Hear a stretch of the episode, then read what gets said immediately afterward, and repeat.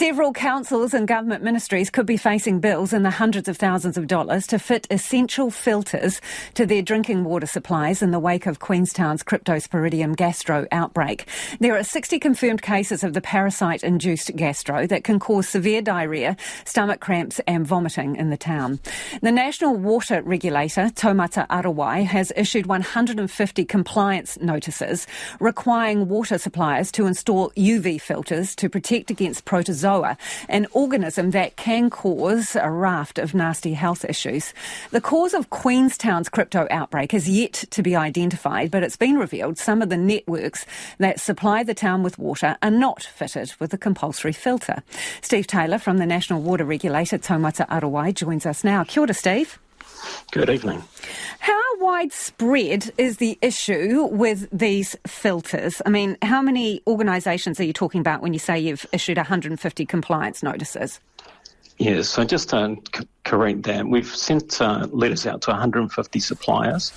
Now, those um, suppliers can be everything from a council, but also to some government departments as well. Uh, the requirement really is to ensure that um, these suppliers of drinking water have the necessary barriers to stop protozoa from entering drinking water, uh, and that's something that's quite clearly set out under the drinking water rules and standards. So that's compulsory. So how many of these suppliers do not have that? So there's um, that's something that we're going through an exercise of just verifying with each supplier now. Uh, we've sent uh, a, a, letter to them last week setting out really clearly the expectation they must comply with these rules. Uh, we've also asked them to clarify for us the steps that they're undertaking uh, and and uh, the actual the circumstances around how they're treating water. So how are they managing risks in their network, uh, and how are they um, monitoring and ensuring that uh, those risks are being effectively managed. But ballpark, ballpark, your records as they stand now show what? How many have filters and how many don't? Yeah, so it, it, will be in the hundreds, and those that hundreds don't? will be serving. Hundreds that don't. That's Steve? correct. That that that don't currently have filters. So dealing with uh, quite a significant proportion of the population, above ten percent of the population, and those are the areas that we are wanting to really focus in on and ensure that they comply with the rules. So, just so I'm clear on this, you estimate that 10% of people in Aotearoa are drinking water that doesn't have the appropriate filter to make sure it's safe. Is that right?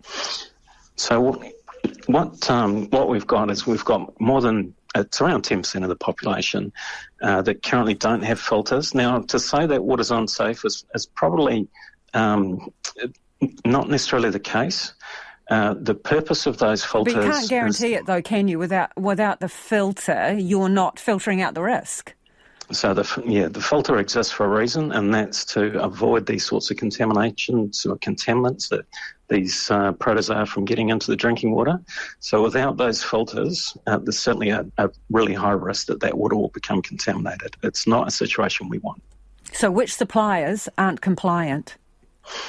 So there's um, there's a number of these suppliers, um, and uh, it, it's uh, I think you've opened with that comment yourself. We've sent letters to about um, uh, well there are about 150 um, plants across the country, these treatment facilities mm-hmm. um, that uh, that don't have those uh, those uh, barriers in place. So, which districts and which councils? So people know if they are drinking that water. Which ones? Uh, so the, the full list, uh, um, I haven't got that full list in front of me. It's uh, it's something. Can you name a few, though, Steve?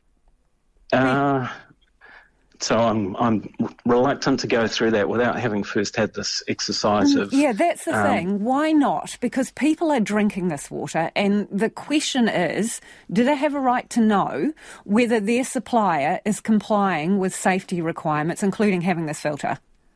So the um, I think every every single water consumer in New Zealand has got that right, uh, and it's, certainly an expectation that they'll be able to go on, have a look at the records, see what whether their supply has a protozoa barrier or not. So what what we want to ensure, and this is an exercise that we've uh, done over the last week, we're giving the suppliers until tomorrow to confirm with us uh, are these barriers in place? Are the records that we have correct? Because if um, once they are, once they've confirmed that tomorrow, we will release that information publicly. Uh, we'll make that uh, available on our websites. Not only that, we'll be sending a letter to each of those suppliers, uh, setting our expectations for compliance. I think you'd appreciate how important it is at this stage to have that information right. The last thing that we'd want to do is put information out there that's inaccurate uh, and, and pr- uh, promote the wrong response. But it's certainly something we're very keen on doing, and from tomorrow we'll be in a position to do okay. that. Okay, so they've got until tomorrow. That's the deadline to respond to you. What deadline are you giving yourselves to make that information publicly available, please? So uh, from tomorrow, um, we'll be sending letters out, uh, well, following up directly with each of those suppliers and sending expectations. So uh, I'm pretty comfortable from um, from uh, late tomorrow evening. Once we've got that, we'll be able to um, release that information publicly. Thanks, Steve. We look forward to seeing the list. That is Steve Taylor from the National Water Regulator there, Taumata Arowai.